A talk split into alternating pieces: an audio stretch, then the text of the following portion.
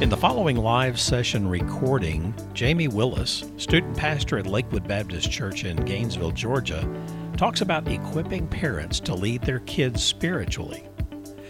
Most of us would agree that parents are the ones who are called to be the primary spiritual leader for their kids. But what does this really look like today? In this session, listeners will hear about some biblical and practical ideas to help parents invest in their kids spiritually through leveraging teachable moments, celebrating spiritual milestones, and creating lasting memories, as well as how to incorporate these ideas into a healthy and effective family ministry in your church. Let's join Jamie now. All good. Well, hey, we'll go and jump in. Uh, so great to meet you, Jamie Willis, and uh, at Lakewood. Love what I get to do and have done student ministry a long time. Uh, my role is probably a little different than a lot of other student pastors. Partly is I get to have uh, we have a staff. We have a middle school pastor and a high school pastor and girls minister. This is Chris, our girls minister. Just kidding. He, he's our middle school pastor, but decided to come down with me, hang out today. Um, but love what I get to do.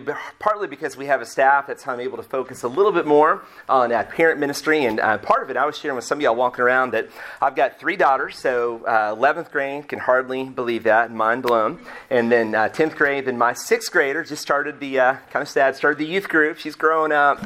Um, and as my girls were getting older, wanted just to rethink a little bit of how do we um, how do we better do parent ministry? How do we how do we invest in parents because they're the ones with them for the long haul?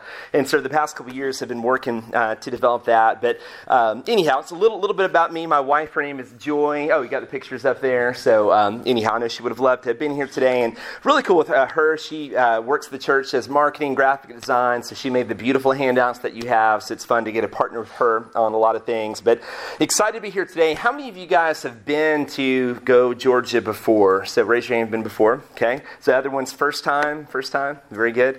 And then how many of you are uh, directly in student ministry in some way, form, or fashion?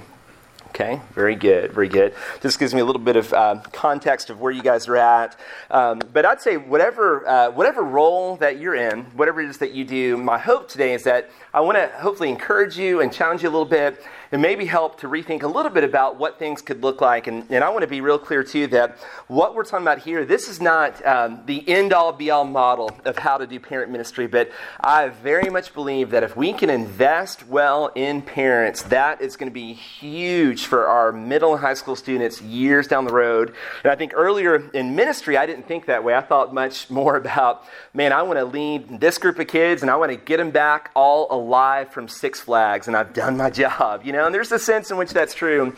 But when you look at the broader picture, of what we're trying to accomplish in youth ministry. The reality is, we want to see them five and 10 and 15 and 20 years down the road that they are walking with the Lord. And I am 100% convinced that a more effective way to do that is if we partner together with parents. I want to unpack a little bit of what that looks like. And, and, I do think when it comes to parent ministry, churches do things different ways. I think for some, uh, it might be more of a once a year parent meeting. We're going to gather them all up, and others, it might be a a newsletter or you know occasional email. I think in some churches there's even a little bit of confusion of whose job is it. I mean, is it is it the senior pastor, or is it the adult discipleship? Is it the youth pastor or children's minister? What does that even look like? So I think uh, sometimes there's a little bit of confusion with what, what is parent ministry and whose job it is. But I want to uh, kind of more broadly talk about why do we even do it? You know, why invest in parents and, and recognizing that in whatever role you're in with children or with students, whatever you're doing, there's a million things that we have going on week in and week out. But I, I want us to look at uh, why would we even begin investing in parents and then, then get a lot. Today's going to be a lot of. Um, of the practical of here's some ways that it could that it could look. That, that's where we're going today. Um, but first of all, uh, so three reasons for parent ministry of why it's important. One it's the biblical reason. You got to start with the biblical reason, right? And uh, Psalm 78 it says, "For He issued His laws to Jacob. He gave instructions to Israel. He commanded our ancestors to teach them to their, to their children." And listen to this, so that the next generation might know them, even the children not yet born, and they in turn would teach their own children, so that each generation generation would set its hope anew on God, not forgetting his glorious miracles and obeying his commands. And then Ephesians 6 4 Fathers, do not exasperate your children. Instead, bring them up in the training and instruction of the Lord. And I want to be really clear at the beginning um, that when it comes to what the Word of God says about parents, I want you to hear it loud and clear that the Word of God says parents are the primary spiritual leaders of their kids. So I want us all to begin kind of getting, uh, getting on that page. And I don't want you to miss that these are not things that are suggestions in Scripture. These are literally commands from the Word of God that parents are charged with the primary spiritual development of their kids. And our role as church leaders, and I'm just going to say church leaders, I know we're not all, you know, kind of student ministry different ways. Our role is to partner, to come alongside, to support, to reinforce what's being taught in the home. And I recognize that not in every home our parents, man, they're opening the Word of God, doing all this, and we're going to talk some about that. But in general, I want us to think about that as our framework as we jump in today that our role is to invest in this. That means if you are a parent of a teenager, then your most important youth group is under your roof. Okay? It's on your roof, and it's three girls, my home, Sarah and Hannah and Ellie. And I very much believe that. I will be with them for the long haul. Like the long, you know, and I hope I'm at where I'm at now for a long time. We have incredible students, I love what I do. But for three girls in particular, I'm with them for the long haul. So I would say biblical reason is simply that. The practical reason is this is that the parents in your church are busy, okay? Parents in your church are busy, maybe even busier than you. And practical reason is that um, that parents are better positioned to invest in their kids than we are as church leaders, and they've got more of a vested interest in it than, uh, than you do. So think about it like this think about in terms of math. Imagine that you have a youth group and you've got three kids, okay? It's three, and you're like, I'm wanting to grow my group. Probably you know the names of all three kids, I hope. Uh, hopefully, you might even know their birthdays, and you're going to go to their games and their graduation, all that. So I want you to think about that for three. You can invest really, really well. Now, I want you to multiply that and think about a youth group of 300, okay? Pretty big youth group. Is there any possible way that you would know all their names, right? Would you know all their birth dates? Would you be able to go to all their games and all that? No, there's no way you could. But the reality is, for parents, the numbers for them, for the most part, it's going to be a youth group of two, or a youth group of three, and they've got way more vested interest in the youth group in their home and can spend more time doing that than we can. Another way to think about it, uh, as I walked in today, people kept wanting to steal my gumballs, but there's a reason that I've got all these. So I want you to think about it just in terms of the number of hours that we have in a week. So 168 hours a week, all right? And picture at a typical church that you're going to come in, and on a Wednesday night, we've got an hour, maybe, hour and a half, something like that Sunday morning, uh, another hour or so there, and then maybe a discipleship group. Okay? So, over the course of a week, I think about what Chris and I do, and, and you guys, if you're in student ministry, we will do everything we can within the two to three hours to make that engaging and fun and biblically sound. We work really, really hard, but the reality is, it is only two to three hours out of their week. Okay? The rest of those 165 plus hours are outside of the church. And so I just want us to think about it in terms of that. Sometimes I think we pictured that in, in student ministry that that's really all they need to get. If we can just get them for the one or two or three hours, and it's great, and we need to do well in that time, but the reality is most of their time is spent outside of the church. So, what would be some ways that we could come alongside parents and help help them see that? And I literally, at our parent meeting, we do uh, we do a big one at the beginning of the year. I bring these and share this every year and challenge them that as parents, we need to invest well in the time we have with kids outside of the walls of the church as we're driving down the road, as we're hanging out, as we're you know, doing fun things together. So I'm not, not talking about we do these three hour long Bible studies together in the home. It's probably not realistic. Um, but think about it like that in terms of hours. So uh, in a book called Soul Searching, some of you might have read this, Christian Smith says this. He says, Most teenagers and their parents may not realize it but a lot of research in the sociology of religion suggests that the most important social influence in shaping young people's uh, religious lives is the religious life modeled and taught to them by their parents. And isn't that interesting? It's not the youth worker, you know? And I'm all about what we do as student ministry. I've done this forever and I love it. I'm all about what we do there. But it is the spirituality of their mom or of their dad, of whoever their, their, the parents are in their life. So think about your role as investing in the health of parents who are then going to turn around and invest in their kids. So that would be the practical reason in terms of hours and time. And then the humbling reason is the third one. And the humbling reason is simply this is that some of what we're doing in ministry today, in youth ministry specifically, is not working. It's not working because I would guess that at your church, you are not graduating 100% of kids, that they're fully devoted followers of Christ and everything's great. Uh, some of what we're doing, I would say, is not working. Instead, I think sometimes we have kids that show up faithfully for programs and events. And I'm all about programs and events. We need to do this well. But is that really the win that they showed up, or is the win that their lives are so transformed by the gospel that they're living out their faith? And, and I know now, going back in social media and looking on Facebook, and people that I graduated with, that they were the leaders in the youth group. Man, they were hands down the leaders. They're not walking with the Lord. And I guess everyone in the room that, that we know people like that as well. So I think part of the humbling reason is we've got to admit that some of what we do, and I'm not throwing it all out, I'm not I'm pro student ministry, but some of how we do it may not be working as effectively as it can. Kara Powell, uh, who writes and teaches a lot about all this, says this As we've examined uh, other research, our conclusion is that 40 to 50% of kids who are connected to a youth group, when they graduate high school, will fail to stick with their faith in college. Some of what we're doing is not working. So, hopefully, we can all agree that we ought to be investing when parents at some level. We ought to be investing in parents to help maximize that spiritual impact. And so, what I want to do today is not share the end all, be all model. And, and this is not like, wow, I'm going to go back and implement it, it's going to fix everything. But I do think doing healthy parent ministry, I think it's part of the solution. And I think it's a great place to start. So, what I want to do is begin by looking at, at three very specific ways that you can teach the parents in your church about how they can invest in your kids. Because I think if you walk up, to moms and dads and you simply say, you need to be investing in your kids spiritually. You're the, you know, the stuff we're talking about today, you're going to freak people out. I think they're going to be like, what? I don't know even where to begin.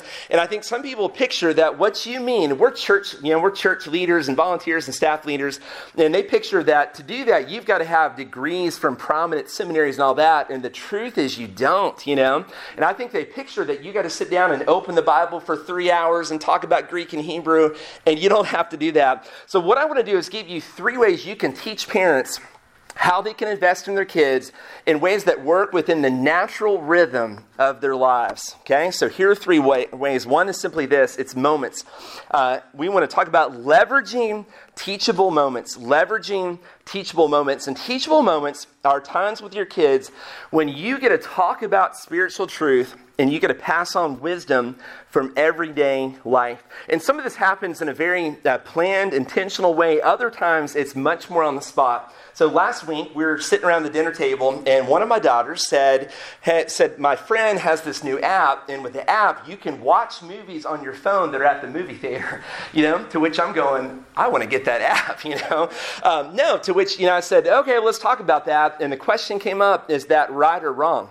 And the easy thing is to sit there and go, well, that's wrong. Don't ever do that. If I ever see that app on your phone, I'm going to take it away and case closed. And as a parent, I have authority to say, you know, say things like that. But instead, what we did is we dialogued about it and asked them, so what do you think? Is it right, right or wrong? We went a little bit back and forth.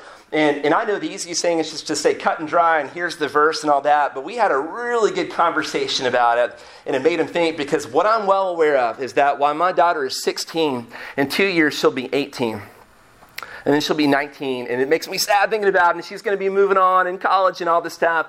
And as much as I want to control it now, I'm trying to prepare her and my other daughters for the time when they're not in my, in my home where I'm making all these decisions. I want them to learn how to think biblically. And part of how we do that is leveraging teachable moments. Leveraging teachable moments. Listen to this in Deuteronomy 6. Hear, O Israel, the Lord our God the Lord is one. Love the Lord your God with all your heart, with all your soul, and with all your strength. These commandments that I give you today are to be on your hearts and press them on your children. Talk about them when you sit at home, when you walk along the road, when you lie down, and when you get up. Tie them as symbols on your hands and bind them on your foreheads. Write them on the door frames of your houses and on your gates. Now, I love in verse 7, it says, Impress these truths on your kids. And the image is of an engraver of a monument with a hammer and a chisel. and they're engraving this on them. So parents are to impress spiritual truth on their kids. And did you catch what it said in Deuteronomy of when? It didn't say like in this one formal time and it happens on Sunday night. You know, it said as you go, it said as you lie down. And when else it say as you get up and as you walk along the road, you know? So it's as we go. I think it happens in formal and informal ways. So some here's some planned teachable moment times. And I'm just I know I'm throwing out a million ideas. I want you just to think about this. So, mealtime. The reality is, people are busy, and I'm well aware of that. There's a million things that are going on school and sports and work and all that, a lot of different directions.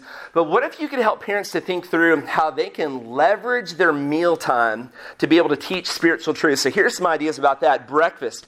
Um, in our breakfast, and even today, I mean, it's like, whoo, man, we're moving quick and all that. But a simple thing we've done, if you have that YouVersion Bible app, if you don't have it, you need to download that app. It has a verse of the day. It'll put a little notification, and every morning that comes up. So sometimes all we do is we just read the little verse of the day from the YouVersion Bible app. And I'm not preaching to them. We're, we're just reading the verse and saying, we love you, you know?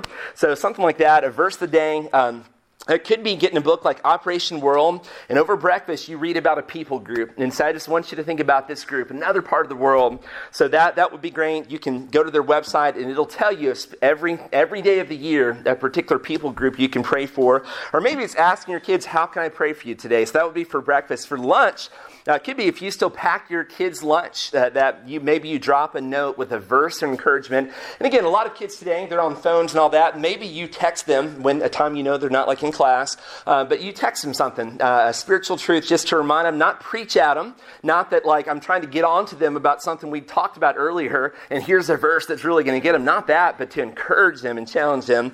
So you could do that for lunch. Dinner, uh, so here's part of what we've done at dinner. Dinner's crazy, and, and my family's not one where like every night we all sit down.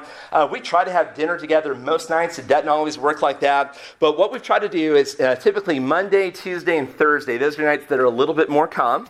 And we try at dinner to have some kind of good conversation. At the end of dinner time, we do kind of a wrap up little Devo time, okay? And sometimes that, that's as simple as we're doing a church wide study. And, and, and so I read recently from uh, the book of Ruth. We're in the Old Testament reading Ruth, and we just read it and talked about that. There's also on YouVersion great devotions you can do. Uh, sometimes we begin by uh, asking them this question Give me, um, I'll tell, tell them to pick two of the following. Give me a high from today Give me a low from today, uh, something funny that happened in a way that you saw God at work, you know? And typically they begin with, here's the funny thing, you know? And so we love hearing that, but I'll also get, it, get, get them thinking about, here's how I saw God at work today. And so for our girls, we're trying to build this in that it is normal and natural that as parents, we're going to open the Word of God together at the dinner table. And for us, it takes seven to 10 minutes. So, what if you could challenge the parents in your church who probably picture you saying, Well, you need to be doing these big, long hour, you know, couple Bible studies? That works for him great. Most people, it doesn't work. But what if you could challenge them? What if once or twice a week you could open the Word of God around your dinner table where you're gathered, and we just talk, we do kind of a mini Devo time, you know? And, as my girls have gotten older, I've let them read that as well. There's all kinds of resources, and I, I think at the end of the handout, uh, there ought to be a page of resources, uh, things that would be helpful. But YouVersion certainly is a great, uh, great one. There's an app called the Parent Cue app, and, and that one is great. That'll give you ideas for devotions. So that would be one time meal time. Uh, another one would be drive time. So, does anyone feel like you spend way too much time in the car? Does anyone feel like that a little bit? Um, and I, I, know typically in the car, teenagers, we're kind of on the phone, you know, and sometimes parents are on the phone while they're driving, which they shouldn't be. Um, but what if you could leverage uh, drive time to have good conversations with, with your kids? And instead of just listening to music and being buried in the phone, what if we could leverage that time because you've got a captive audience for at least a few minutes, not to lecture them? And, and again, again, I think sometimes as parents, we want to kind of lecture and tell them what to do and all that, but instead make it more of a more of a dialogue. Ask them what they think about, about things that are going on in the world. Uh, build the relationship, and I think that that's great. Uh, asking them questions that require more than a one word answer, more than just a nod. Um, and maybe coming up with just here's kind of a question of the day, or as you're driving to school, what do you look forward to the most? What are you not looking forward to? How can I pray for you? Uh, bedtime would be another one. I think by bedtime, most people are tired. I know we're putting our girls down, and my older ones certainly much more kind of on their own going to bed. We still kind of go and check on them, and the younger one as well. But those are times where we have a little bit of peace and quiet just for a minute, and we'll go by their bed and just pray for them and just pray for them and uh, ask them how can i pray for you today? And sometimes like like that in those times that is when they will open up and we're tired and we're ready to kind of you know watch tv and veg out go to bed ourselves. But in times like that my girls have asked big questions. One time uh, one of my girls just said she said daddy why did god have to die you know? And i was like wow. I'm like i'm like well i got to go to bed talk to your mom. No not not really. Um, but she's asking this kind of big question and we talked about god and about jesus and, and salvation you know had a great conversation about it at bedtime. So i think times like that are, are important. So this would be some uh, planned moments some unplanned ones.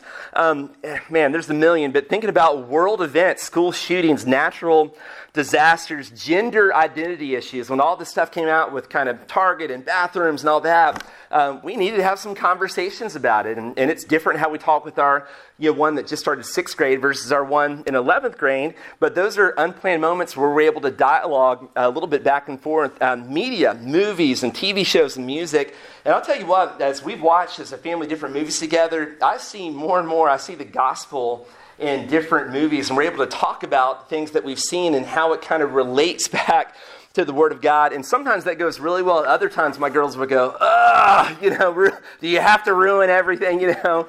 Um, and so we'll get some, some of that, but uh, it's also getting them to think uh, a little bit more biblically about things because out in the world, we see story, stories of sacrifice and redemption, you know, and we're able to point that back and let them know that that flows from our God. So I think there's great ways to do that. And I think some of the other unplanned ways are, you know, when there's relational relational conflict with friends or teachers or sibling. Those are unplanned moments where you can leverage your influence. So that would be one way is leveraging the teachable moments. Here's another one.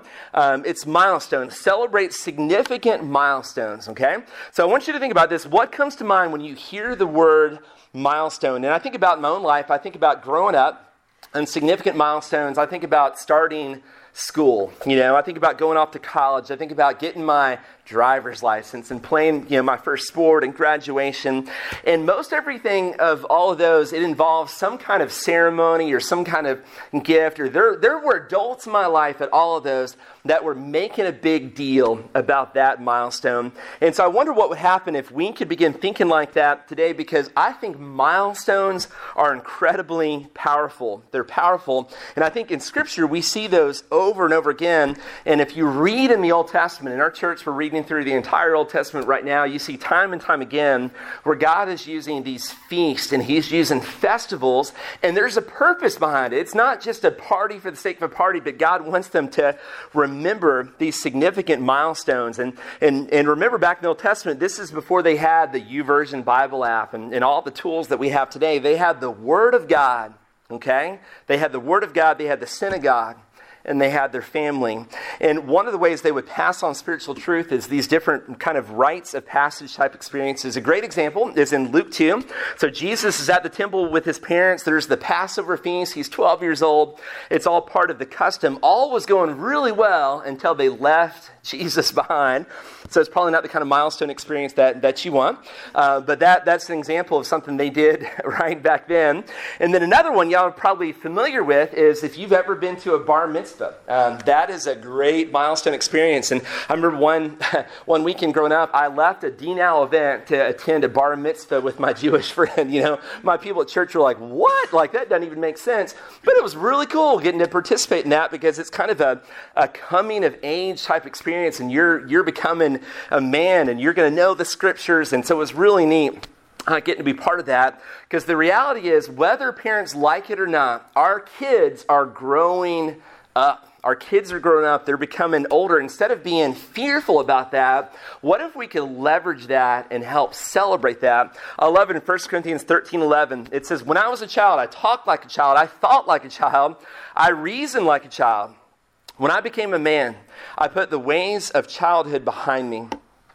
So, milestones are ways that we get to recognize the fact that our kids are growing up, that they're becoming a man, that they're becoming a woman, that they're getting older, and we leverage those moment, moments to speak truth and life into them. And I think there's really no one right or wrong way to go about it. You could think about it by grade that when a you know, kid gets into you know, starting out in, you know, in kindergarten, is there some way we can kind of celebrate that as they get into middle school? What's the way that we can come behind in, in sixth grade or in seventh grade and do that? Another way I think about it is in terms of life event, when salvation, when a kid puts their trust in Christ, that we can celebrate that, or baptism, or becoming a teenager. So here are a few examples of some different uh, milestones. So one, um, I love this one. It's a baptism party. A baptism party. All right?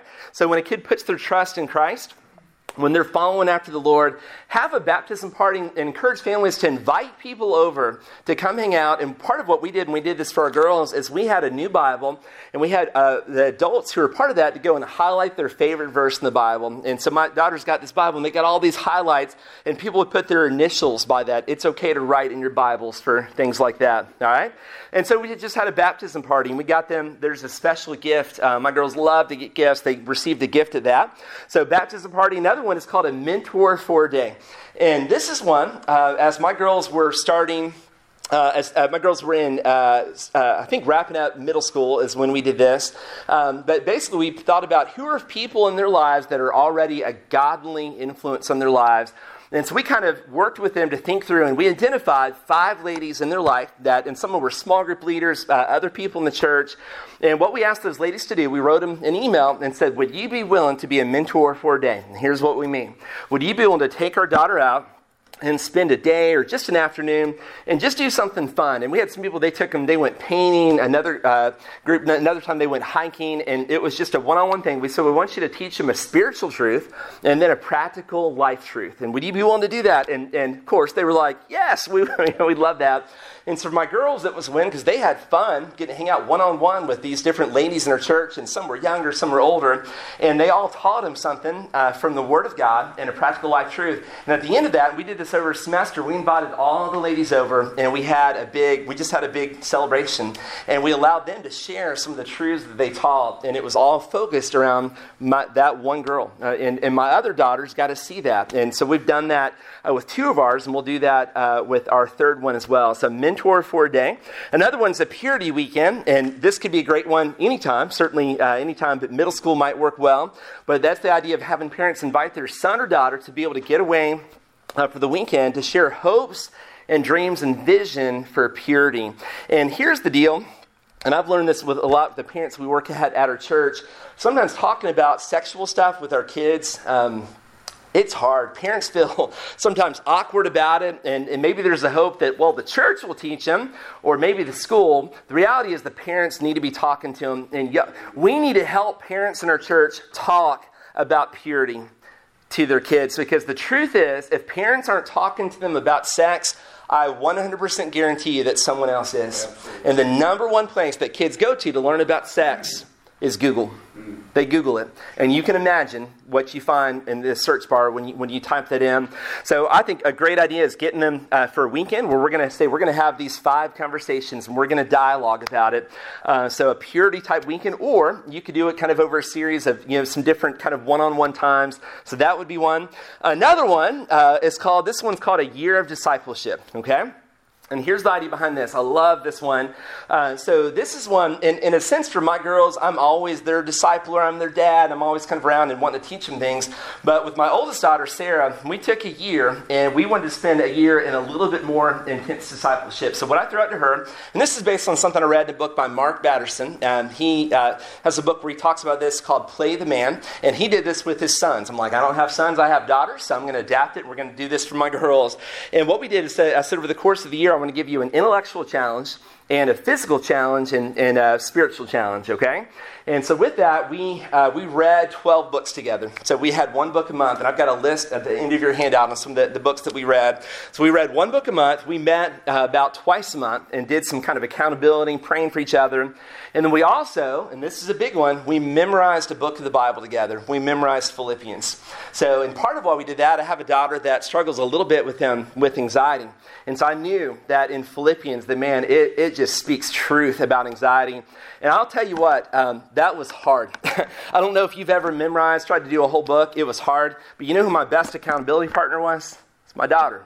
You know, better than any other accountability partner I've ever had because I knew that if we said we're going to do this together, we're going to get it done. So I divided it up uh, Philippians is four chapters, and we took, you know, for this month, we're going to work on this section. And we met, as we met, we talked and we work on it. And it was one of the coolest things at the end of that year to sit in my living room. And her, you know, grandparents were there. Our girls' minister from our church came, and we just got up and we just quoted Philippians, and it was awesome, you know. So, a uh, year of discipleship, and, and that's a, uh, that's something cool I got to do with her. I'm about to start it with my middle daughter Hannah. I'm excited about that. Maybe we'll memorize Philippians again. That would make it a little bit easier. Probably do something different. Yeah. Let's do Philippians. Yeah. Um, but uh, year of discipleship would be a cool way. And for the physical challenge for that, we did, uh, there was a, a, race that we did at our church. So we did, you know, it was kind of a big deal uh, getting to do the race together. She did beat me, by the way. Um, but that was a lot of, a lot of fun getting to do that. And then another one uh, would be a manhood or womanhood ceremony. And, and, as we get closer to graduation, this is something we're wanting to do. But a special ceremony with a son or daughter around the time of graduation, similar to the mentor for day thing, but looking back over high school and even over middle school and thinking about who are the people that have invested well in her and gathering them together for a celebration to be able to pray prayers of blessing over my daughter. And so, uh, manhood or womanhood ceremony. And there's all kinds of resources that kind of you can even Google some of this stuff and it'll, it'll lay these out. But just to give you some ideas, but an opportunity for people to call out truth about their character and about what they see in them and hopes for the future. Okay? A manhood, womanhood ceremony. There's lots of other rites of passage type experiences, but those are five. I think that would work well. And then here's a final one as if you're going to teach some of this to people in your church about how do you invest in your kid. So we've talked about leveraging uh, the uh, teachable moments and we've talked about milestones. And the third one is to create lasting memories. Create lasting memories. The reality is, we, um, with our kids for you know, Christmas and birthdays, we buy them things, they get stuff, and they want the latest this and that.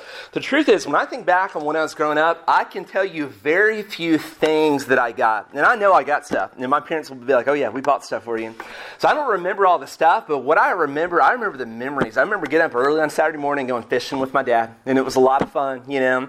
So I remember that. I remember some vacations, and I remember my parents making time for me. You know, I don't remember all the stuff. And what I've realized is that in scripture it talks a whole lot about memories. And it seems like over and over again you see this idea of remembering things. And, and, god is wanting to bring out spiritual truth with it. So i love in joshua 4 it says so joshua called together the 12 men he had chosen one from each of the tribes of israel. He told them go into the middle of the jordan in front of the ark of the lord your god. Each one of you must pick up a stone and carry it on your shoulder 12 stones in all one for each of the 12 tribes of israel. We will use these stones to build a memorial in the future, catch this, guys. In the future, your children will ask you, What do these stones mean? And then you can tell them. They remind us that the Jordan River stopped flowing when the Ark of the Lord's covenant went across. These stones will stand as a memorial among the people of Israel forever.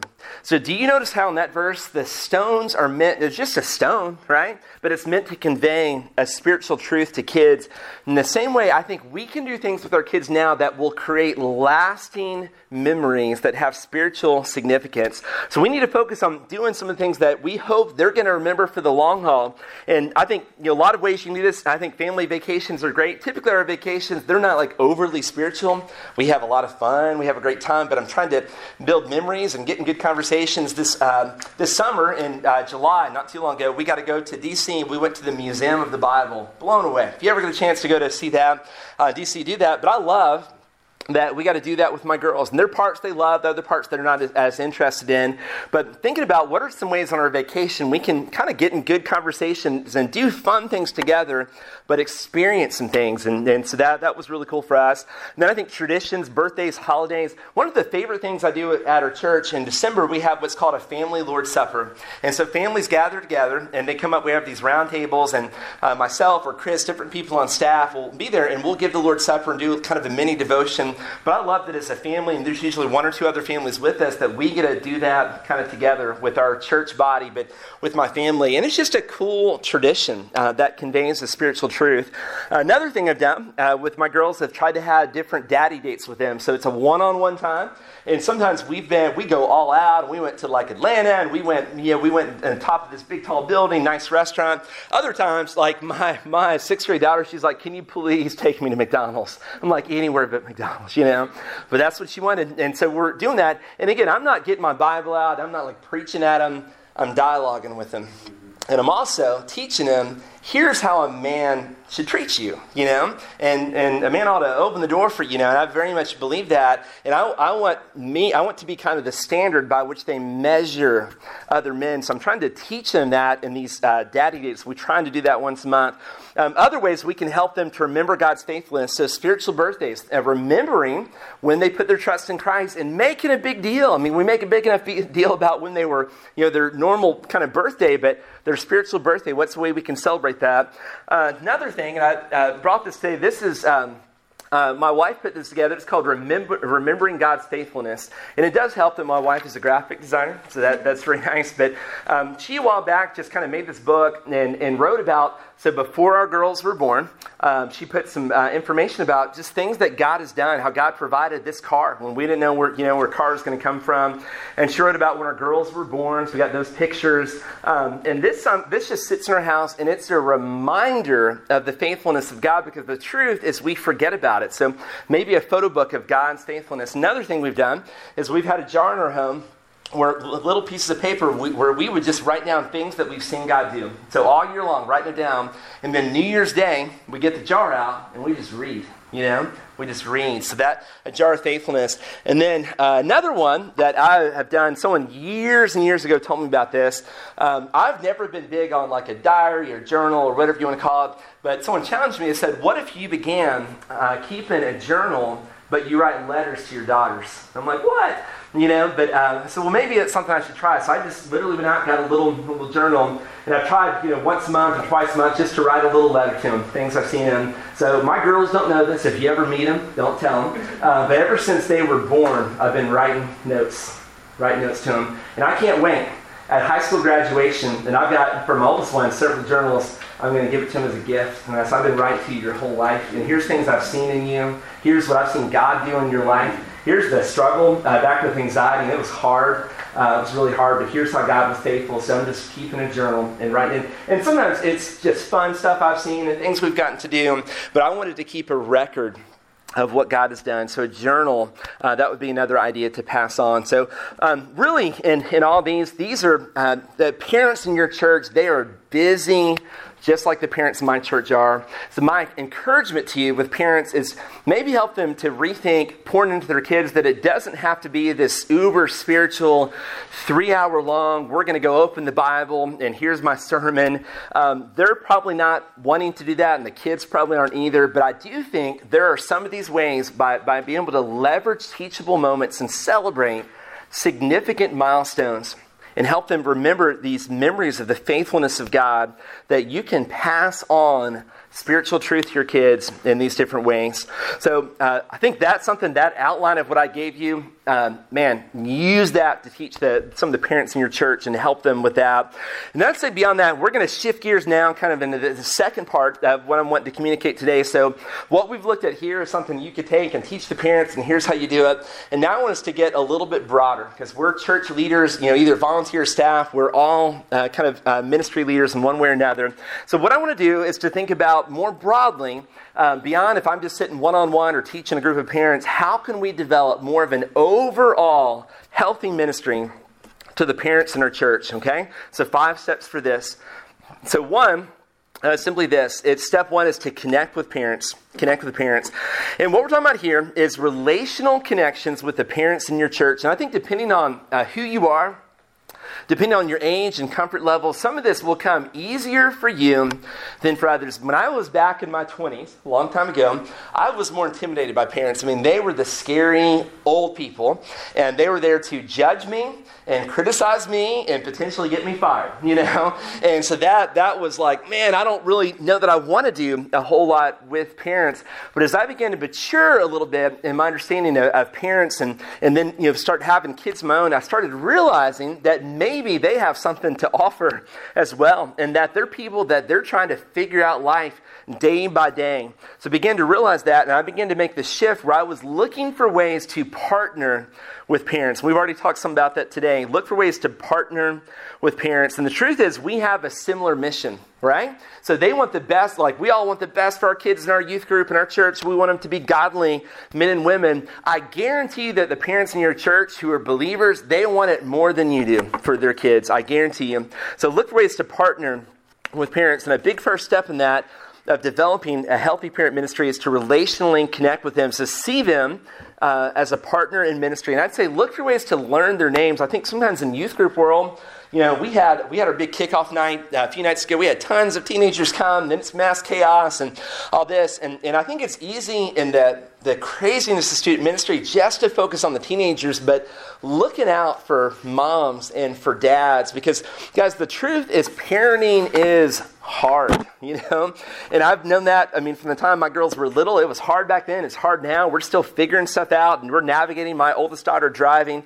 Parenting is hard, and if you have never been the parent of a teenager, the truth is it's probably a little bit hard to relate to that. So my encouragement would be show a lot of grace. Uh, show a lot of grace. Resist the urge to act as if you know what it's like when you don't, you know? Um, but I do think, even if you don't have teenagers yourself, I think we can encourage and I think we can empathize and try to relate to them, listen. Um, pray for them, encourage them. But I would also say look for some intentional ways to spend time with parents and build relationship with them. And it could be just as people are coming into the youth room or children's ministry, that it's literally a handshake and making sure you're looking in their eyes and that we know their name and that while we're excited that their kid is there, we're also excited that they're there. And sometimes I found parents are dropping kids off and they, we've got a, bench um, outside of our in our student building and I've seen parents just sitting there and we've looked for ways to kind of get them involved and we have this kind of Bible study going on on here, you can volunteer here. Um, so look for ways to help them get connected, but just to build relationship. Another thing I'd say is look for some ways to brag on their kids. Man, I love, I love when someone comes up to me and tells me, oh man, your daughter, coolest thing that happened. And we were in our small group, and she said this, and, and it just melts my heart, like hearing about that. So look for ways when you see their kids doing something well. We've got you know, student bands and all that. And so I try to be intentional that when I've seen someone do well in band, it doesn't always happen. Sometimes they don't do well. I Try not to lie about that, right? Uh, but when things have gone great, to find their parents and say, "Man, they knocked it out of the park. Well, well done." You know. So look for ways to brag on their kids. Um, and, and, I'd say even look for ways too, having you know meeting a parent for lunch or for coffee. Cool. I think it's a cool opportunity to learn from them. And I think sometimes we get so caught up in our ministry world, and we're like, man, they can't even imagine how hard it is to bring you know 50 kids to Six Flags and bring them back alive. You know. And some of these parents are like, wow, yeah, I'm running a multi-million dollar company, you know, like, and you're talking about Six Flags, but they've got a whole other level of things. I think we can learn a whole lot from some of the parents in our church. So I think we need to be teachable. That's another thing to jot down if you're doing notes. To be teachable, ask good questions about their business and about their life and parenting and family with no agenda other than to simply learn. And you might be surprised that they might have some ideas about what you're doing in student ministry or children's ministry or church where they might be able to help you be more efficient. You might learn a lot from them. So look for ways to hang out uh, with them. And then, any way you can, look for opportunities to encourage parents. Guys, the truth is a lot of parents, I'm convinced, they're discouraged and they feel like they are not doing a good job. I was um, discipling one of our kids that's eighth grade, that's now in ninth grade, and uh, was talking with his mom and, and got this email. So I want to read to you part of what, what she said. I got this earlier this year. So said it's just a lot different. It's a lot of different little things that I'm having issues with. It's too much to say. I just want him to realize that his behavior is affecting me in a bad way and rubbing off on his younger brother. I am trying my best, but I feel like I'm failing as a parent. I feel like I'm failing. So that's a single mom, and she is doing what she can to make ends meet and trying, you know, and she's feeling like a failure. So I'm looking for ways to encourage. And I'm telling her, you're not, you're not failing. I mean, for some, I mean, just being able to get their kids to church and putting food on the table. I mean, that's a big deal. So we need to look for ways to, man, encourage and celebrate. And that's why I think we need to resist the urge and, like, by the way, you need to be able to add these three programs and you need to do this three hour Bible study. Um, that's not going to work. But I think there are some ways they can invest in their kids and the natural rhythms, but look for ways to encourage parents.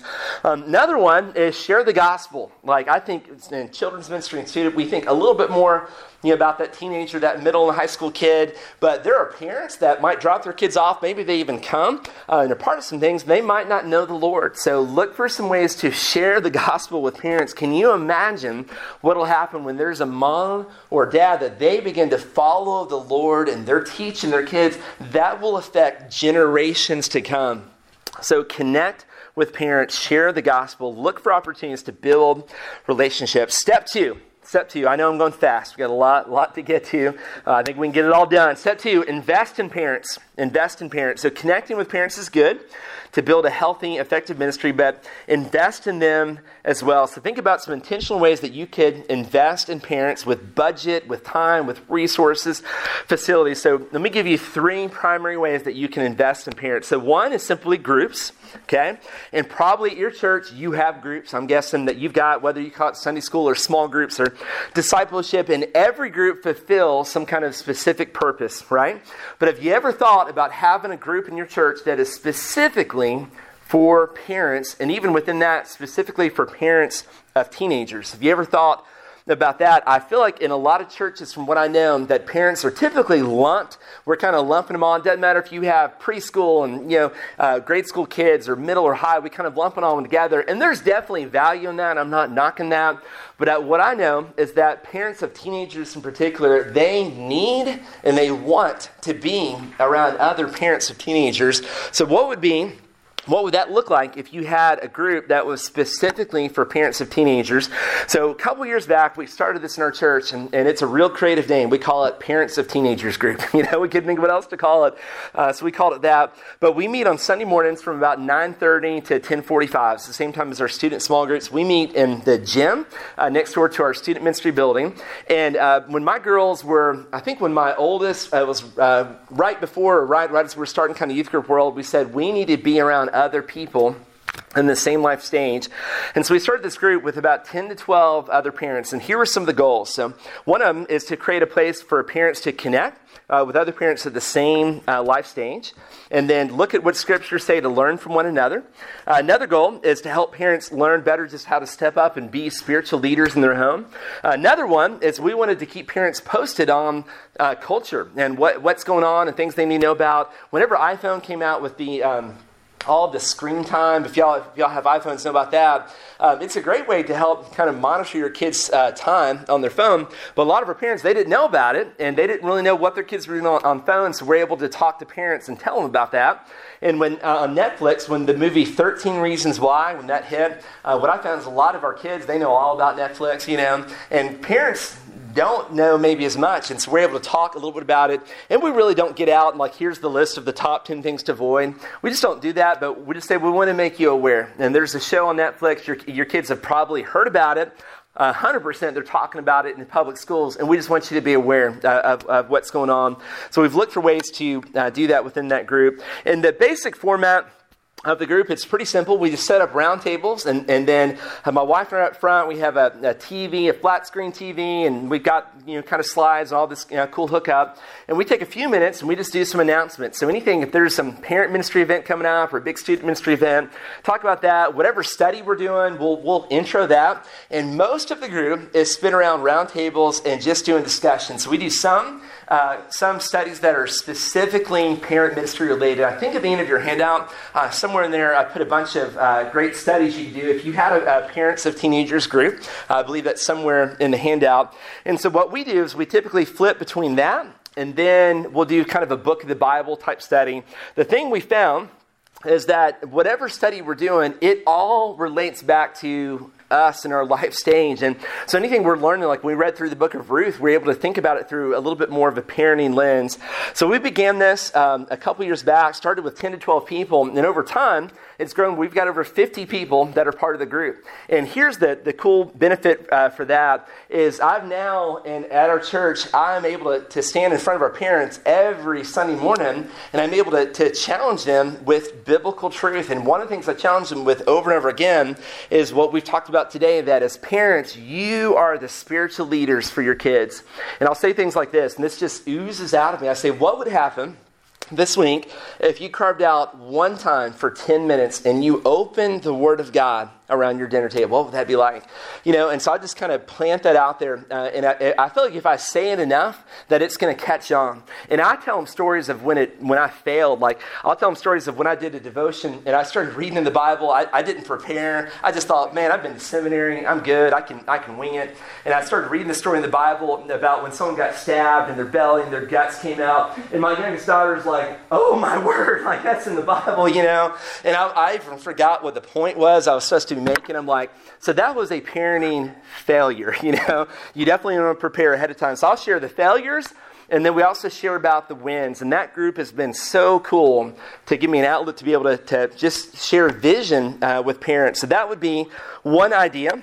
Um, is to have that kind of group. And here's the deal: if you're the if you're the sole student pastor or you know discipleship pastor, children's minister, you probably can't do that yourself. Okay, but you can probably find people in your church that maybe they have already raised teenagers and they would be a great person to lead that group. So I think you definitely need to have someone that is either a parent of a teenager or they've already done that. And they could be some of the biggest cheerleaders for your ministry. And part of what we found over time, and Chris can uh, attest to this and vouch for this, our parents in that group are some of our best volunteers. If you walk in our student building on Wednesday night, you will see, I don't even know what, 15, 20 parents, maybe more, volunteering, doing, running our info desk and check and all that they're just around and they're you know in community. There's a good trust between uh, chris and i our staff and parents because we've relationally connected with them and a lot of them are part of that group. So parent of teenagers group.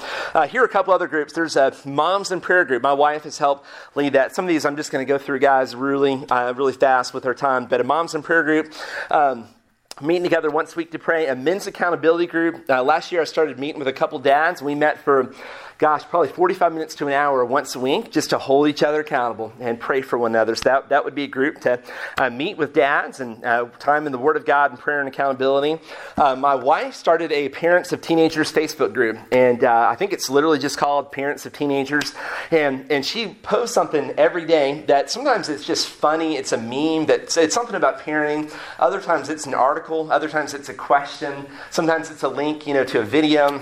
But it's all about parenting, and a lot of our parents of our church are on that. And then our friends from Texas and kind of all different places are a part of that. And it's just to encourage parents, it's to challenge them, and to get them to think about parenting uh, when it comes to teenagers. So, uh, a Facebook group.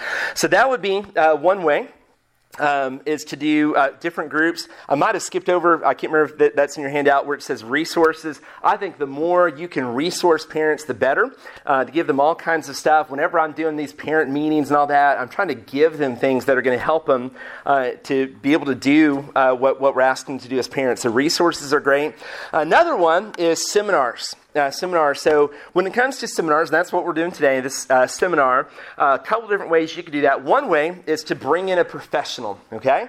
Bring in a professional. And this is kind of like a parent ministry expert. It's someone maybe on youth culture or some specific topic. Um, there's a guy named Jonathan McKee, and he has a ministry called The Source then the number four, parents. I think his website's at the end in the handout. And a couple years back, we brought him in, and he did, there it is, this uh, seminar called Parenting the Smartphone Generation. We did it uh, in the afternoon. Uh, we promoted it for a month or two out, and we had a decent turnout of parents that came. Uh, we made it free for them, so we covered the cost of him flying them in and coming, and it was great. We got great feedback on that. It was an excellent uh, seminar. We had 50 or more parents that came, and uh, cost us a little bit of money, but made it free for them and went very well. So that would be one idea, bringing in a professional. Another one is to lead your own seminar uh, lead your own seminar. And I think when we first started thinking about this, we thought, well, how are we going to do this? And what would that even look like? And uh, my wife and I began talking about this whole, and that's where the whole moments and memories and milestones came out of. And so we literally, what I taught you a minute ago, we did that for our parents. Uh, we did a little bit longer way. We had group discussion, we had some cool video clips and all that. Um, but we did that, and we did it on Sunday morning from, get this, 9.30 to 10.45. And here's why we realized that for parents to go home and come back, it's a little bit of a hard sell. All right? So we said we're going to do it during the normal time because their, their kids are already taken care of, whether they have grade school kids or teenagers, and we're going to maximize the time. So we only had an hour and 15 minutes. We actually did a free breakfast. My parent group hosted it. We did a free breakfast. We had 75 plus people that came, that parents that learned moments and memories and milestones on a Sunday morning, and it really cost us nothing because we, we kind of all you know, brought food and all that, cost us nothing. So that would be another way. And then a third one is to partner with a local expert, okay? So it could be someone in your church, someone in your community. My guess is that if you asked around, you have people in your church that they're experts in their particular area.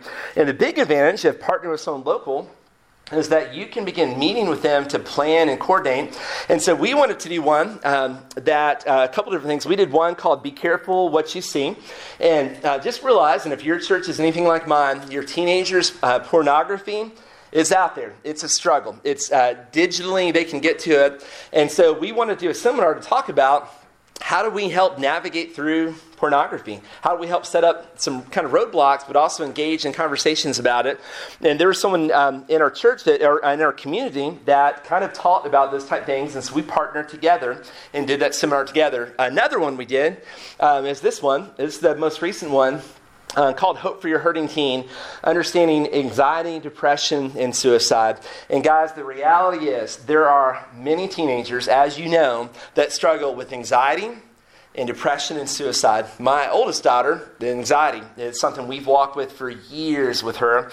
And so I can relate to a parent and who has a daughter um, struggling with anxiety in ways that I, I, couldn't have years ago. I can relate, relate at a whole other level. And so that seminar, we partnered with someone in our church that's a professional counselor, and we had her come in and she taught a little bit about here's what's going on in the mind and chemically and this kind of stuff. And then here's some ways as a counselor that we've helped them. And, and a lot of what we did is we unpacked the statistics and warning signs and all that. Then we said, here's what you can do if you're walking through that. And I can't tell you how many parents came up after and, and just said, wow, Thank you.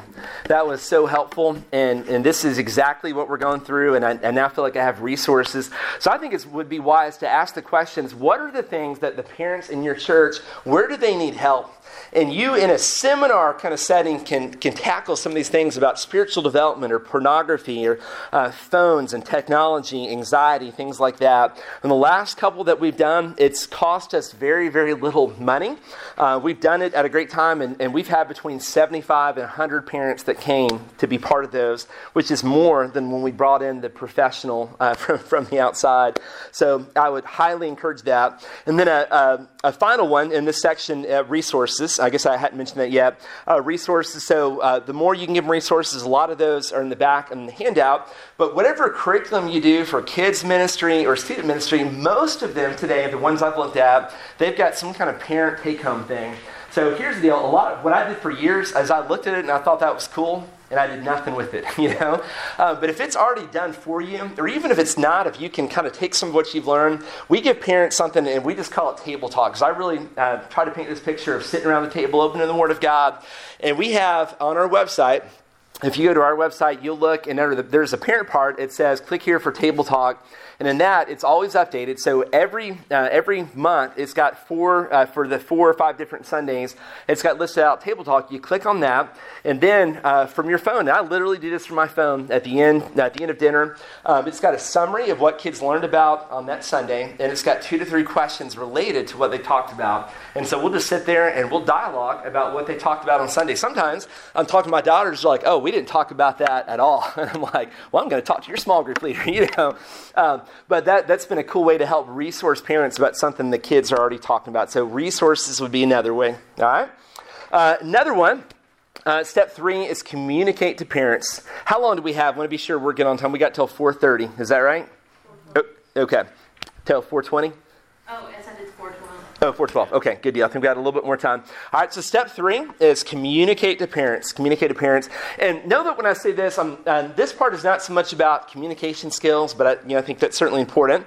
Uh, but it goes more than, uh, more than just kind of, I'm trying to relate to them and learn names, more than saying hey to them in the hallway. What are some ways you can more intentionally communicate to parents? And a couple of thoughts on that. So, one is events. Okay? I want to tell you about three different events that you could do. And, and really, with this, I'm not talking about adding a million things. Some of these things I'm talking about you might already do. This just might be a different twist on them. So I don't want to add to your already busy calendar. Uh, but I want you to think about three different parent events. One is a transition event. Okay? And this is the kind of event that's designed for parents of rising sixth graders. And let me tell you something. It is a big deal when you've got parents when all they've known is kids' ministry. So, our kids' ministry uh, is phenomenal. And when we go to kids' camp, it is like a lot of our high schoolers help their counselors. We have, what, one uh, counselor for like two to three kids. I mean, the ratios are incredible. Now, for our camp, when we go to youth camp, we don't have those kind of ratios. So, parents moving into student ministry, there is fear and trepidation, okay?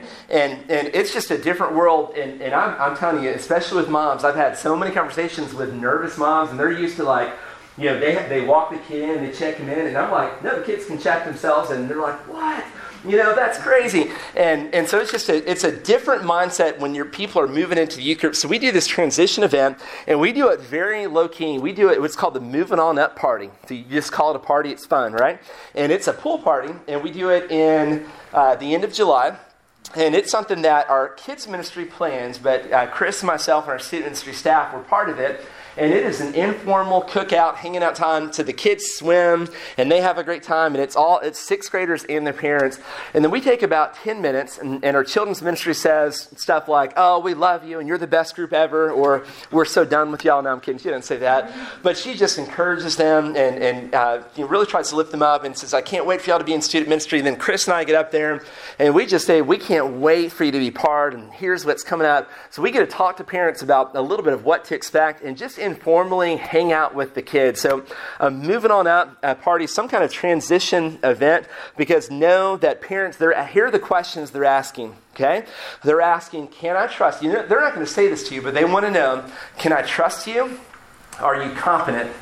Um, if you take my kid to camp, Will you bring them back? Can I trust you with that? And years later, what they're wondering for me is, can I trust Jamie that he's going to take my kids to Guatemala? Or to Scotland. We do international mission trips in high school, and, and even at that age, they're asking these kind of questions and they're checking you out. And I want to be sure that we are well prepared. And so I'm getting to know parents, I'm trying to learn names, and any and every question they have, I'm trying to answer all their questions. And some kind of informal cookout pool party would be a great way to do that. So have some kind of uh, event like that uh, to help transition. Another one, another type of event is what I call a connection event.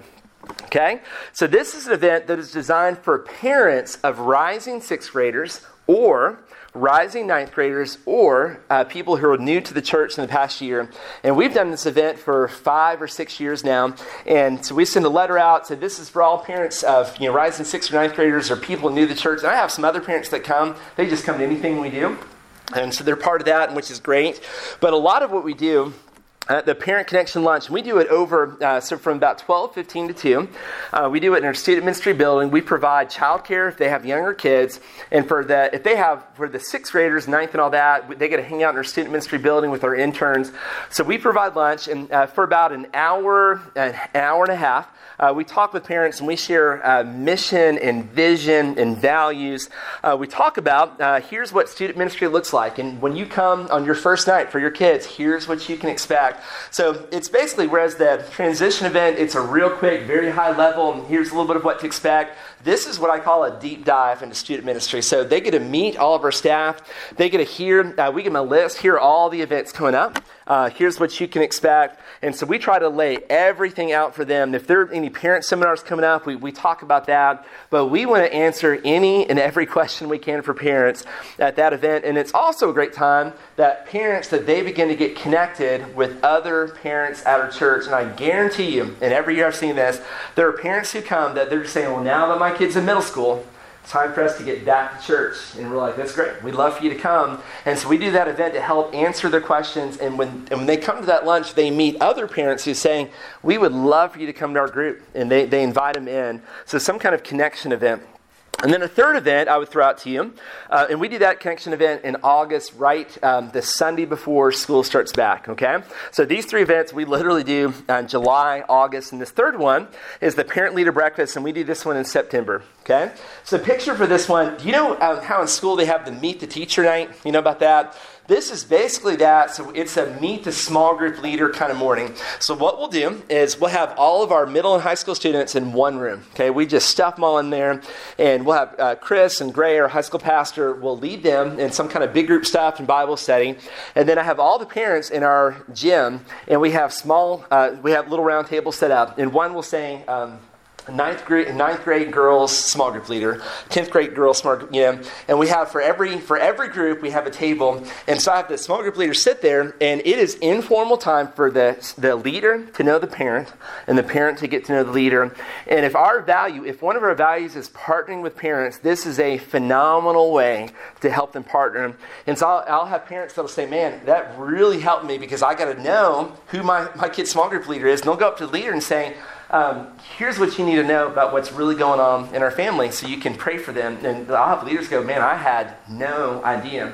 But the reality is, week to week, we're so busy, and there's not a lot of time on a Sunday morning or Wednesday night to have conversations. So we take one Sunday morning and we plan this event, and it is super easy to plan. We, we get Dairy Queen biscuits, and we set those out. We get some bagels, and, and I get up for about 10 minutes, and I, I share a little bit of vision and a few announcements, and the rest of the time I say, and if you've a parent, you've got three or four kids, you know, hear all the tables, take a few minutes at, at each one, just go meet the leader and hang out. And every year we see God do really cool things. So, some kind of parent leader event. Uh, would be an incredible way to do that. Okay, so events uh, that would be one way, um, and then another uh, another way uh, in terms of communicating would be email. And I feel funny saying this email, okay? Email is, I know, kind of like, woo, that's like old school and teenagers, they don't really you know, do that. Here's the truth parents still email. All right, it's a phenomenal way to communicate with them. So um, I encourage you to do that. And we, we do other things. We do social media and all that. But our primary thing, week to week, is uh, to email them. So a few tips um, in emails. I used to do like man every week, and it was these long emails. And um, here's the truth, and this is humbling they didn't read them. You know, like it was too long, it was too much information. So, a couple tips when you're emailing parents, all right? One, uh, keep it short and sweet. Uh, they do not care about your funny little stories, all right? Uh, so keep it short and sweet. Uh, they don't need long articles. They are probably not going to read it. Um, if you're uh, emailing about events, I would say do the basic, uh, the basic information uh, about an event, and then have some kind of way for them to, if you want to find out more, click here, okay? And certainly, if, if, there's some kind of parenting help, some discussion guide, you can put a link to that. I think it's great, but keep it short and sweet.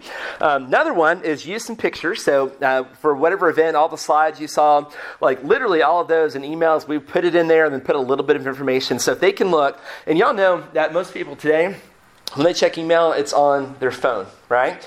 And so I used to have these emails where there'd be a picture here and here and all that. And what happens on a phone when you try to do that? It's a little distorted. So what I found, and uh, the best way to do this is literally it's graphic information, graphic information, graphic information.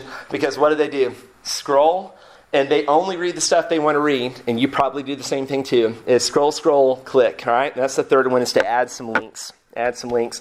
So basic, basic stuff, uh, not, not too many details. Um, add a few links. And, I, and for us, and everyone's different, we do it, I do it every other week. Not to parents. Every week felt like a bit too much. Once a month, not enough. So every other week. I know we're uh, got a few more minutes. So let me, uh, let me get to step four um, is this. So, uh, step four is to involve your parents. To involve your parents. Um, and I'm sure that uh, there are some teenagers at your church that would say, the last thing I want to see on a Wednesday night. is my mom and my dad, you know? Uh, so the truth is that some of your parents, they have the potential to be some of your best volunteers, okay? So I would encourage you to look for ways to uh, involve the parents in your church. And, and I think it is great when a mom or dad can be a part. Now, I wouldn't necessarily recommend that they're their kid's small group leader. There might be a time we've done, made a few exceptions, but you know, if a kid is in a small group and they're going, man, pray for me, um, I hate my parents right now, you know? That's going to be a little bit awkward around the dinner table. So um, I would say if you do have a parent that's leading their kid's small group, probably um, have someone else with them would be another way to do it. But a few different ways that we involve parents. So ongoing ways, here's some things we do. Uh, check-in team. Hospitality team, info desk team. Uh, we've got a product table. Uh, we have a ton of parents to do that, and they do it on a rotating basis. So we have you know, big master list, and you know, this week you're up. Um, events, uh, D now, we do girls retreat. Uh, we do something for guys called man treat, uh, camp, mission trip, so uh, event to event. And some parents might say, hey, I can't do an every week thing, but for that event, um, um, what do you need? You know, I'll help you for that event. So that would be a great for, way for them to be involved. And then uh, directly with students. So uh, Sunday morning small group, a Wednesday night breakout group. I have some parents that they lead a small group, but it's not for their kid, but it, it's for um, it's for another group. So they're kind of around, but they're not the, the point leader uh, for that group. So ongoing ways, events, and then directly with students. And and uh, I think too, it's important to help parents know that for their kids, we do want to be respectful of the fact that that their kids are in there, and we don't want to go out of our way to embarrass them, make them uncomfortable. I've tried to be to navigate very carefully now that I have three daughters in the youth group, um, that I want to give them their space. And I, am not there trying to parent them and tell them, tuck your shirt, you know. I'm not doing any of that stuff. I want them to hang out and be part. And I love that we've got Chris investing in my sixth grade daughter, and we've got a high school pastor and girls minister. And so I do try to kind of give them their space. But it's been cool in that environment. They'll still come up and give me a hug, and, and I'm always their dad, you know. Uh, but I've tried to be uh, mindful of that. So if you have parents that are going to volunteer in student ministry, maybe help them understand a little bit of the balance, uh, the balance about that. Okay, um, and then I'd say with any of your uh, leaders, I'd say whether it's a parent or not, walk them through a process. Okay, it is important to think through motives. So if you have a parent that their primary motive is I want to get in and spy on my kid, you know, because I just know that they're going to um, you probably want to be weary about that, all right? So you want to try to discern uh, motives and try to put them um, in the spot that, that makes the best sense in student ministry and what the best fit is. I would have an application and background, you know, interview, have them observe the ministry, and have some kind of training. So walk them through a process. And guys, we'll wrap up with this and uh, be done in a few minutes. The final step, so developing an overall healthy ministry, it's to simply pray for parents pray for parents. And I know that probably uh, should have been like step one, uh, but I think uh, praying for parents too, this is not like a, um, well, you wait till you've done the other four. This is more of like a woven throughout your ministry uh, looking for ways to pray for parents. So, in our staff meeting, we have a staff meeting on Tuesday morning, and we begin um, in a time we do a devotion and then we pray. We kind of go around person person, praying for families, and all that. But also try to be mindful that there are parents in our church. So, uh, you name it, they're going through it. So, we've got divorce going on. I mean, there's been you know, affairs that have happened. Uh, there's been death in the family. Um, there's all kinds of stuff going on. And the little bit I know, I'm aware that there's, there's probably much more I don't even know about. So we pray for families um, in our church. I think we lift them up, pray for them, and for God to intervene and for God to work in miracles. So I think uh, you, as a ministry leader, praying for them, it might even be good that you develop a team that is your prayer team specifically for parents of teenagers and praying for them. And maybe have a place on a website or through a note card um, where parents can just put prayer requests of things going on. So having some kind of prayer team. And then here are a couple ways, very specifically, that you can pray for parents, okay? So, one, praying for wisdom. Praying for wisdom. James 1 5, if any of you lacks wisdom, let him ask God who gives generously to all without reproach, and it will be given to him. Praying for parents to have wisdom in parenting because parenting is it's hard. Parenting is hard. Another one, uh, pray for courage. Pray for courage. Joshua 1, 1 9, have I not commanded you? Be strong and courageous. Do not be frightened.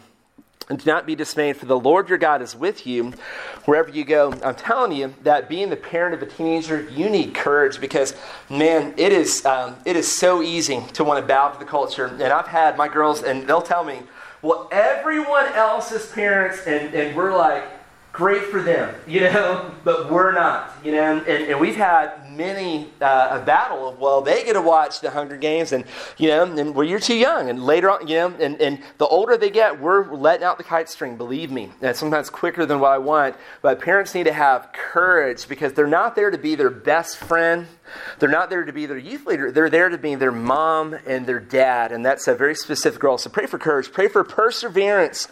Uh, Galatians 6 9, let us not grow weary of doing good, for in due season we will reap if we do not give up. Guys, I'm telling you, like the mom that emailed me and said, I feel like I'm failing as a parent, you need to pray for parents that they would have perseverance to push through because there are times when parents are weary and when they're tired.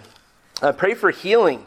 And I know for some parents at our church, and I'm sure at yours as well, there are times where they are disconnected from their kids, and, and their teenager might like hate, and they might even say it, I hate you. You know, and that crushes a parent to hear that. Uh, their relationships that are um, just not the way they need to be. So pray for healing between mom, mom and dad and their kid. In Malachi 4 6, he will turn the hearts of the parents to the children and the hearts of children to their parents. So pray for healing in relationships. And then finally, to pray for hope. Pray for hope. Hebrews 6 in verse 19, we have this hope as an anchor for the soul, firm and secure. It enters the inner sanctuary behind the curtain where our forerunner, Jesus, has entered on our behalf. Guys, I'm telling you that parents need hope, and we need to be people as ministry leaders that are praying for hope for parents. So as we wrap all this up today, I'm going to wrap up and we're going to pray and, and be done. And I forget what's next, dinner or something uh, coming up. Uh, but here's just a few thoughts. I know uh, today this is a whirlwind of information. Like typically things like this, I would love if we had more and we're kind of Q and A. And I'll hang around if you want to talk about any questions. Uh, but I know it's a flood of information. So here's the thought um, to wrap it all up. If you're wanting to implement some things, so here's the thought. Number one, what is one parent that you can pray for? And encourage this week. Think about literally one. One mom or one dad you can pray for and encourage. Second one, what is one idea from today? So don't try to be like, we're going to do it all, you know. Uh, what is one idea from today that in the next month that you can begin the process of implementing? Everything I've done here, um, let me tell you, it didn't happen overnight. And it wasn't just me, it's a process and it took time, okay? Uh, but what is one idea from today you can begin implementing? And then, thirdly, what is one event or one group or seminar that you could host for parents this year? So, not just in a month, but in, within a year. What is one seminar, one event, or one group that you could begin and host for parents sometime this year. Uh, man, thank y'all for being here today. Uh, thank y'all for listening and being a part. And I love, uh, as I'm talking, just seeing some of y'all nodding and like, yes, you know. I think we all, if y'all are in this uh, seminar, you you want what I want. We want to see parents that are living for the Lord, investing in their kids. Um, and I'm convinced to uh, to see kids that are living for the Lord five and ten and twenty years down the line that we need to partner with moms and with dads in doing ministry together. So my prayer for you is that you would do that, that that would happen more and more in your church and in mine. Let me pray for us, and then I'll hang around if you have any questions. Heavenly Father, thank you for today and for this group and for time to hang out and talk about ministry to parents. And uh, Lord, what a privilege it is to minister to moms and dads and uh, to middle and high school students and to kids and adults. And uh, Lord, it is an incredible privilege that you allow us to be a part of what you're doing in ministry. And Lord, I pray for each of the people here today that in the different churches we represent here, I pray that we would see ministry to parents uh, happen more and more, that you show us ways that we can lovingly encourage and challenge and resource parents to be the moms and dads that you've called them to be, so that they would love their sons and their daughters and invest in them for the long haul so that we would see five and 10 and 20 years down the line these kids that are now going to be young men and young women living for the Lord and making an impact on the kingdom of God. So we pray for that and we trust you with that and we love you and we pray these things in Christ's name. Amen. Guys, thank y'all for being here today. I appreciate that, and uh, I will hang around if you have any questions and hope you have an incredible rest of your time here. Thank you.